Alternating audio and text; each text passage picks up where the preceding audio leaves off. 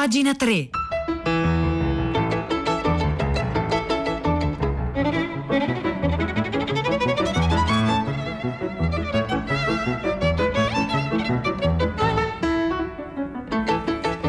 Buongiorno, buongiorno, un caro saluto da Edoardo Camuri e benvenuti anche questa mattina a pagina 3, la nostra rassegna stampa delle pagine culturali dei quotidiani, delle riviste e del web. Sono le 9, 3 minuti di oggi, mercoledì 23 settembre. Allora noi inizierei immediatamente la puntata, beh, immagino facciamo finta di diventare piccoli, piccoli, piccoli e di entrare in un bucherello che troviamo per terra, in mezzo al fango, alla terra. Entriamo dentro entriamo come Alice nel Paese delle Meraviglie e ci troviamo dinanzi a un formicaio e proviamo a guardarlo, utilizzare questo formicaio come se fosse uno specchio che racconta la nostra società. E quindi provare a rispecchiarci delle formiche per capire qualcosa di noi, di dove stiamo andando. E facciamo questo iniziale esperimento mentale per eh, introdurre l'articolo con cui apriamo oggi la puntata di pagina 3, che è un articolo molto bello, davvero molto bello, l'ha scritto eh, Matteo Meschiari, si intitola Il superorganismo stupido e lo troviamo su doppiozero.com. Eh, siamo lì dentro il formicaio a vedere questo superorganismo che si auto-organizza e accidenti potremmo provare molta paura perché Matteo Meschiari inizia questo articolo ricordando un suo film d'infanzia, un cosiddetto B-movie, ma che per Meschiari è eh, un film importante ed eloquente per comprendere eh, l'antropocene, cioè l'epoca, l'era in cui noi viviamo, in cui l'impatto impatto eh, della vita umana sul pianeta è devastante no? e condiziona pesantemente eh, la vita, la nostra stessa sopravvivenza. Il film eh, di cui parla Matteo Meschiari, dove c'è appunto questo combattimento finale tra formiche cattive e umani un po' deboli, si intitola Fase quarta, Distruzione Terra. Eh, è un film insomma di, di qualche tempo fa, il punto di vista di formiche senzienti che innescano uno squilibrio biologico apocalittico e quello di umani abbandonati fermati sull'orlo inesorabile dell'estinzione. Eh, fase quarta mi terrorizzò da bambino e anche adesso mi inquieta seriamente per la dimensione claustrofobica del formicaio, per la perfetta resa in immagini dello sciame deleusiano eh, da Gilles Deleuze, un grande filosofo del Novecento, eh, che ha scritto e lavorato insieme a Fliss Gattari su alcuni concetti, per esempio quello di sciame, quello di rizoma, che sono poi categorie che molto utili no? per comprendere la nostra contemporaneità e l'antropocene, per l'ineluttabilità del crollo della ragione tecnologica, continua a scrivere eh, Matteo Meschiari su doppiozero.com. Verso la fine eh, viene offerta la chiave di lettura, gli umani pensano di osservare le formiche e di fare un test su di esse, ma in realtà sono le formiche a fare esperimenti sugli umani. Nell'effetto specchio capiamo che l'estinzione provocata dagli insetti è metafora del processo distruttivo innescato dall'uomo, ma la metafora zoppica, si inceppa e quello che passa è qualcosa di completamente diverso, una resa cognitiva di fronte all'inevitabile, qualunque cosa sia, da qualunque parte provenga. Ecco, eh, questo è un po' il concetto chiave dell'articolo di Matteo Mescari che leggiamo su doppiozero.com, eh, renderci conto della nostra resa cognitiva. Viene in mente un documentario meraviglioso fatto da Adam Curtis qualche anno fa, eh, Hypernormalization, ipernormalizzazione, cioè la tendenza eh, dell'uomo a come dire, distogliere un po' lo sguardo dinanzi all'abisso e provare così un pensiero edificante, consolatorio, cioè correre verso l'Apocalisse eh, ignorando che l'Apocalisse sta avvenendo. Anzi, l'Apocalisse, quale Apocalisse peggiore potrebbe esserci di un'Apocalisse che è già avvenuta e di cui non ci siamo accorti, come se sprofondassimo in un perenne oltretomba, ecco, in un mondo eh, trasognato per l'appunto. E questi sono i concetti su cui eh, si muove eh, Matteo Meschiari in questo articolo. Innanzitutto spiega come, eh, per raccontarci un po' questa specie di ipernormalizzazione, questa stupidità organizzata che caratterizza noi esseri umani, Mescari inizia a raccontarci un po' la vita delle formiche. C'è una colonia da, composta da gruppi specializzati all'interno dei quali il ruolo dell'individuo è rigidamente definito, la programmazione inflessibile riguarda compiti, spazi, funzioni di ciascuno e il principio collaborativo porta invariabilmente a sacrificare l'individuo in nome del gruppo. Nella colonia organismo tutto si regge grazie a pochi algoritmi comportamentali che tendono a un'organizzazione spontanea e ottimizzata della collettività. In questo modo non c'è bisogno di un sistema centrale, di un cervello, di un capo, ma si agisce in base a una sorta di intelligenza diffusa depositata non nella testa degli individui, troppo limitata per processare la complessità, ma in trend di comportamento che si definiscono con aggiustamenti migliorativi. Ecco, tutto questo può avvenire grazie a un sistema di comunicazione decentralizzato dove un semplice individuo lascia localmente un messaggio che se utile al gruppo e funzionale al sistema viene rafforzato da altri individui fino a farlo diventare un pattern cognitivo comportamentale, ecco, è una forma di intelligenza collettiva che eh, si rinforza attraverso comunicazioni che sono più utili eh, no? eh, alla sopravvivenza del superorganismo. Ecco, Matteo Meschiari eh, è una vecchia idea, questa qui fra l'altro molto bella, molto interessante in quel libro di Henri Bergson, un grande filosofo eh, dello slancio vitale, quello che Joyce chiamava il llanto vitale all'interno del Finnegan's Wake, quando eh, Bergson sosteneva che, come dire, nello slancio vitale si è, dira- si, si, si è sviluppato in due direzioni opposte. Da una parte gli organismi delle formiche, degli insetti e dall'altra l'uomo, la, l'intelligenza collettiva e l'intelligenza individuale. Matteo Meschiari in questo articolo su doppiozero.com, scusatemi un po' brutalizzo, una riflessione molto acuta, molto bella che eh, Meschiari ha fatto. Ecco, in questo articolo dice noi eh, ci comportiamo con l'intelligenza dell'individuo, ma per la stupidità lavoriamo fondamentalmente secondo la logica di un superorganismo eh, di insetti, di formiche in questo caso, per cui eh, dinanzi alla stupidità dinanzi a quello che capita, alla complessità, adottiamo comportamenti collettivi ipernormalizzanti e quindi autodistruttivi. Da qualche anno, praticamente ovunque, sicuramente scrive Meschiari in ogni fascia socioculturale della popolazione globale, centinaia di milioni di persone si stanno inconsapevolmente preparando al peggio. Qualcosa nella testa della gente ha avvelenato l'ottimismo di specie, la prospettiva del disastro è così imminente, così psicologicamente intollerabile, che il cervello non è in grado di sostenerla. Sappiamo che il mondo conosciuto crollerà, ma negare il collasso sembra l'unica forma di reazione possibile. E questo è il punto proprio della stupidità che diventa un solco, un pattern, eh, una via inevitabile nella costruzione eh, dell'intelligenza collettiva.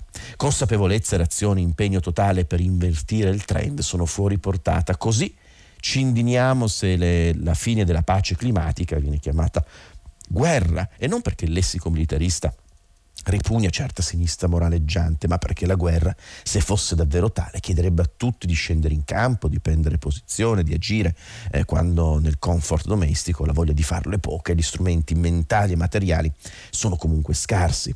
Così le persone che non hanno mai combattuto in vita loro una battaglia politica si indignano contro le mascherine per l'attacco alla democrazia e alla libertà e non perché l'abbia detto a Gamben, ma perché seguitare a fare i propri comidi in privato è un modo molto efficace invece per non guardare in faccia Grendel, l'orrore incarnato che nel poema anglosassone Beowulf devasta la reggia di eh, Hugard. Ecco allora che nel crollo, nello smarrimento panico, il superorganismo si attiva de-evolversi, rinunciare alla complessità, cedere alle teorie del complotto, decadere culturalmente, instupidire.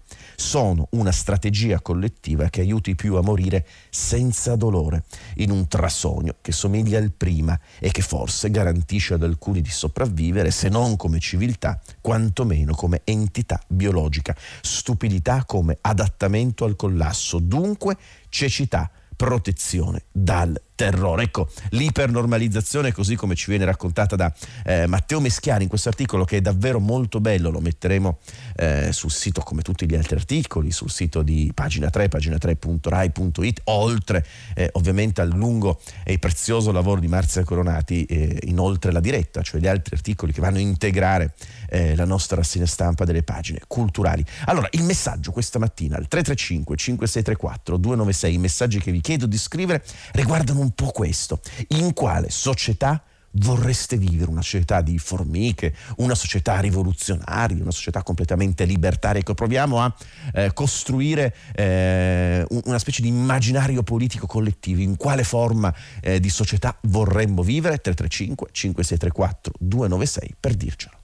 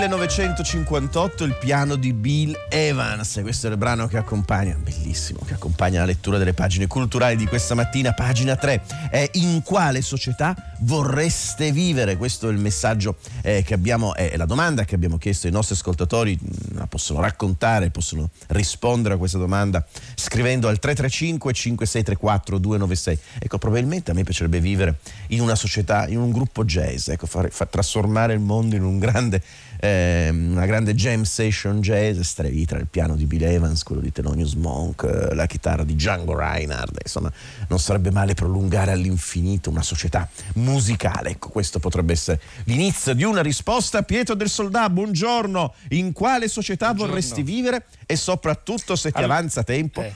qual è il tema della puntata di oggi di tutta la città ne parla? Hai detto bene perché la risposta sarebbe lunga. Una società libertaria, ci ho pensato durante il brano, dove sì. però il prezzo della libertà non dovesse essere la solitudine e il venir meno della responsabilità. Possono stare insieme la massima libertà, la relazione piena e la responsabilità. Ti lascio con questo. Eh, è, un, è, un, grosso problema, è quello della rivoluzione francese, libertà, uguaglianza e fraternità. No? Quello, eh, ci dimentichiamo sempre il concetto di fraternità. E dalla il tema di oggi, Pietro. Scherzo partiamo noi, in realtà che i partiti politici almeno in qualche modo forse affondano le loro radici proprio lì e noi oggi parliamo di partiti politici, di come si stanno evolvendo alla luce della tornata elettorale che ci siamo appena lasciati alle spalle, perché diversi ascoltatori, in particolare Antonio da Napoli, anche Bruno, sul tema della rappresentatività eh, sono rimasti colpiti, come tanti osservatori, dal trionfo elettorale di persone molto in vista nei loro territori, cioè Luca Zaia in Veneto, De Luca in Campania, Emiliano in Puglia, come a dire dire, questa è una lezione per tutta la politica contemporanea, cioè vince il personalismo, e questa non è una storia nuova, ma un personalismo legato al territorio, al contatto diretto, alla vicinanza tra eletto ed elettore. È questa la chiave e questo tipo di politica in realtà, basta guardare anche i voti che hanno avuto le singole liste personali, è una minaccia per i partiti politici così come li conosciamo?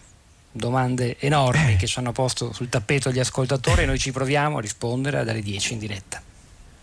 Grazie Pietro del Soldà, buon lavoro a te, buon lavoro a tutta Grazie, la redazione ciao. di tutta la città ne parla. Alle 10 come sempre su Radio 3 noi continuiamo la nostra rassegna stampa. Abbiamo chiesto, stiamo chiedendo ai nostri ascoltatori in quale società vorreste vivere. Eh, ah, c'è anche una società cimiteriale, cioè spesso dei grandi condomini sono per l'appunto i cimiteri, si può tra cadaveri idealmente litigare, discutere o trovare come un accostamento in una libreria, un libro accanto all'altro che non vanno d'accordo, anche defunti che non vanno d'accordo. Perché questa idea così poco edificante? Perché per esempio sul manifesto di oggi Anna Maria Merlo ci racconta una storia. Rambo e Verlaine, corpi da Pantheon, la petizione per la sepoltura dei poeti e le poemiche. Una richiesta arrivata eh, è sulla scrivania di Emmanuel Macron in attesa di una risposta. Portare al Pantheon il tempio laico che sul frontone porta la scritta ai grandi uomini, la patria riconoscente, le sepolture dei poeti Rimbaud e Verlaine che ebbero una storia d'amore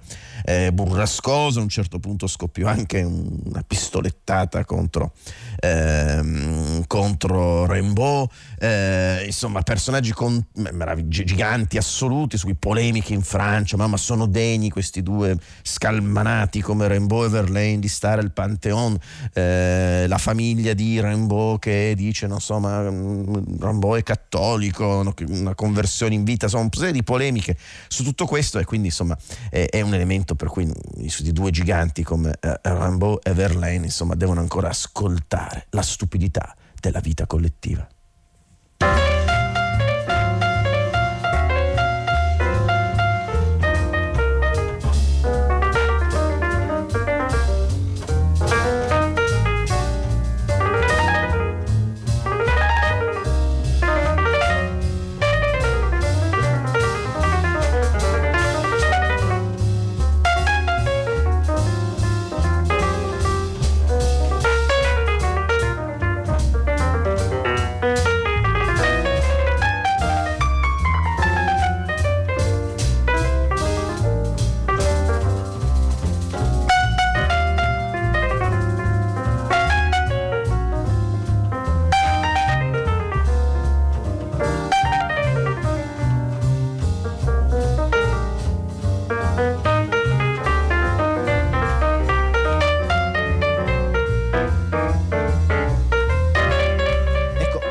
Ascoltate il dialogo meraviglioso no? tra il basso di Sam Jones, la batteria di Philip Joe Jones, eh, il pianoforte di Bill Evans. Ecco, questo è un dialogo meraviglioso, una società perfetta che risponde a uno stimolo. È il jazz, no? che assomiglia un po' alla teoria dell'evoluzionismo darwiniana. No? Si improvvisa e piano piano si costruisce un percorso, un pattern, eh, una meravigliosa armonia che, eh, che vive di volta in volta di quello che ciascun individuo rilascia come messaggio e come traccia. Ecco, in quale società vorreste vivere? 335 5634 296, molti, molti messaggi. Armando da Grosseto, una società in cui non ci fosse bisogno di leggi ma solo di regolamenti. Ecco, eh, per certi versi un po' è la procedura di cui parlava Nietzsche, eh, la società procedurale, un po' la società dell'algoritmo, è un po' inquietante questo messaggio. Eh, la società del rispetto, scrive un'altra ascoltatrice, un altro ascoltatore. Eh, Edoardo Carissimo scrive Michele, vorrei vivere una società di persone che parlano sempre in modo corretto e gentile. Maria Luisa scrive in quella matriarcale delle api, libere, utili alla ricerca della bellezza di fiore in fiore. Ecco una società eh, degli artisti, il regno della libertà di cui parlava Karl Marx, il regno in cui al mattino si fa per due ore l'operaio, poi si, si, si diventa poeti, poi in cui ciascun individuo diventa un individuo totale per certi versi. Ma insomma, arrivano tanti messaggi al 335 5634 296 e adesso io voglio segnalarvi un articolo da paura, verrebbe da dire, e per l'autore è una battutaccia, perdonatemi, pur sempre mattina, perché l'autore si chiama Roberto Paura e quindi ho detto un articolo da pura, ma un articolo da pura per un articolo davvero molto bello, molto ricco, pieno di informazioni, lunghissimo. Ecco, quindi ehm, se volete dedicarvi a una lettura intelligente, oltre all'articolo di Matteo Meschiari con cui abbiamo aperto la puntata, c'è anche questo articolo di Roberto Paura che troviamo sul sito dell'Indiscreto, indiscreto.org, intitolato Dobbiamo diventare più vegetali e meno animali.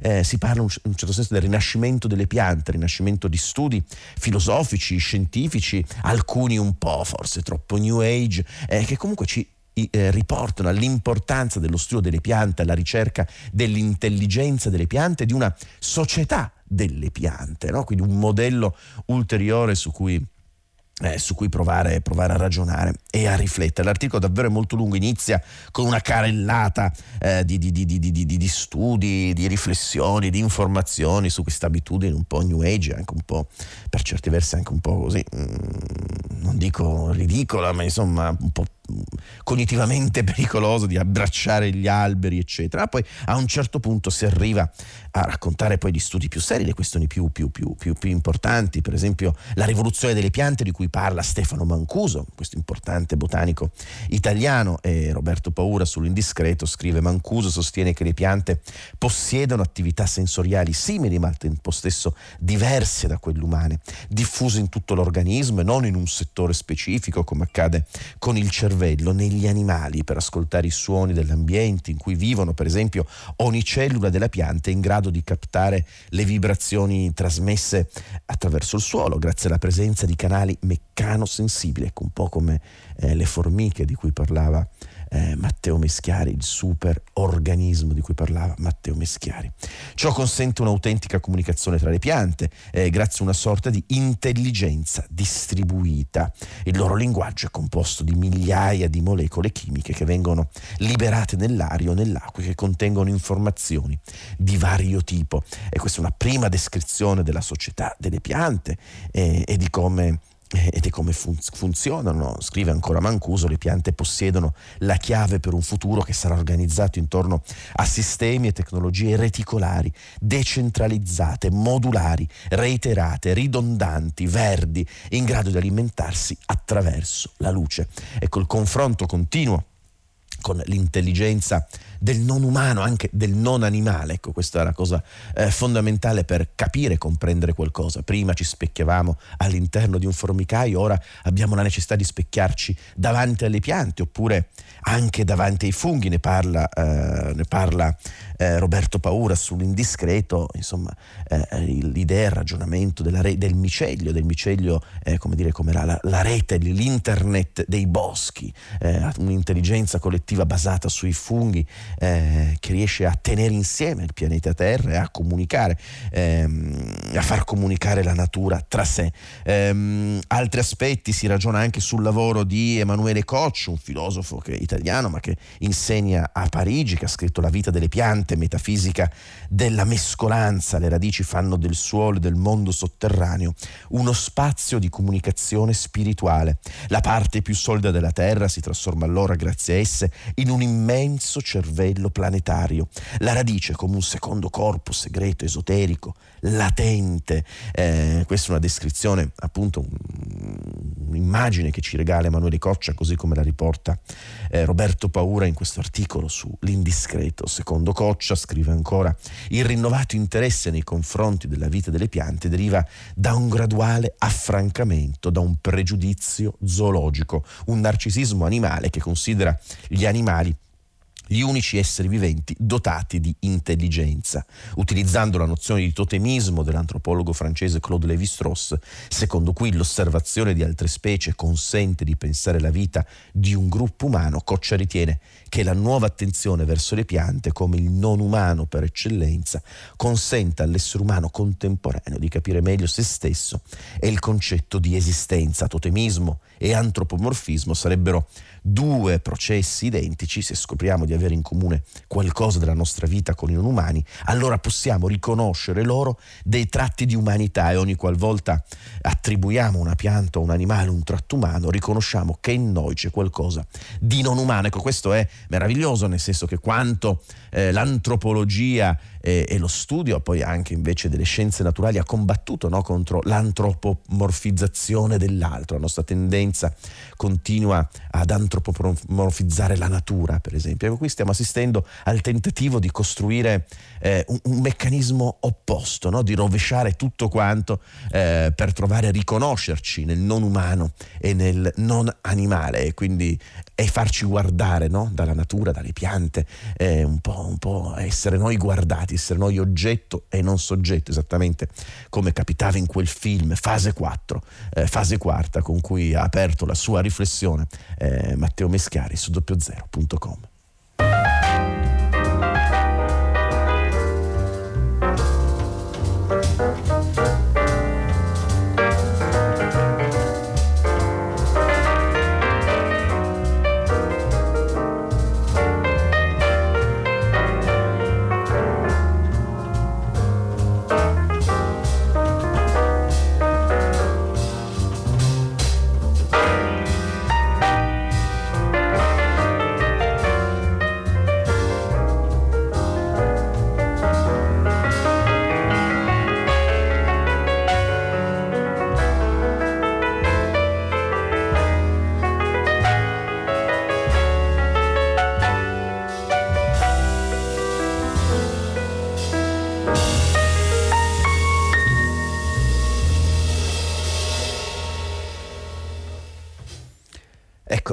crollata la mia società ideale, è finito il brano di Bill Evans, accidenti, cioè c'è sempre questo momento di delusione, di attesa fine, della fine dei tempi.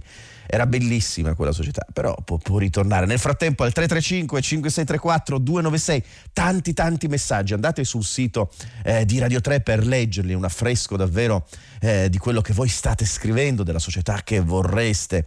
Eh, uguaglianza fra tutti, senza poveri, lavoro per tutti, senza razzismo, cultura elevata, ci scrive un'ascoltatrice o un ascoltatore, Cristina da Udine, una società letteraria. E pensa al gruppo di Bloomsbury, quello di Virginia Woolf, accidenti, io che sono joyciano, lì dentro non ci metterei mai i piedi, Virginia Woolf ha scritto delle cose tremende eh, su Joyce, ovviamente aveva a che fare con un genio e un po', insomma, un po' rosicava, quindi la società del risentimento e dell'invidia, leggete Nietzsche, René Girard. Altri messaggi, Andrea, eh, nella società anticapitalista che decresce felicemente teorizzata dalla Touche ma insomma, eh, parliamone. Non andiamo mai d'accordo. Cioè, il problema è che poi prefiguriamo la società ideale e non riusciamo a realizzarla perché non andiamo d'accordo. E questo, tutto sommato, è un vecchio classico.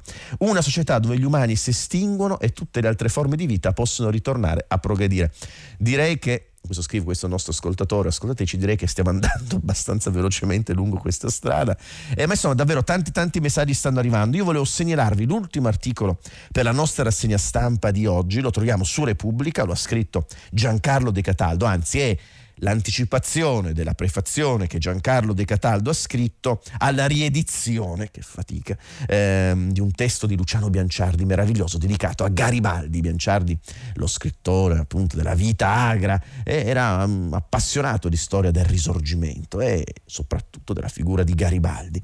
E c'è questo ritratto innamorato, e ce lo racconta molto bene Giancarlo De Cataldo su Repubblica, innamorato di Garibaldi. Ecco, a proposito di quale, in quale società vorremmo vivere. Probabilmente anche sarebbe bella una società garibaldina, così come ce la racconta idealizzata e appassionata Luciano Bianciardi in questo libro che appunto uscirà domani per Minimum Fax.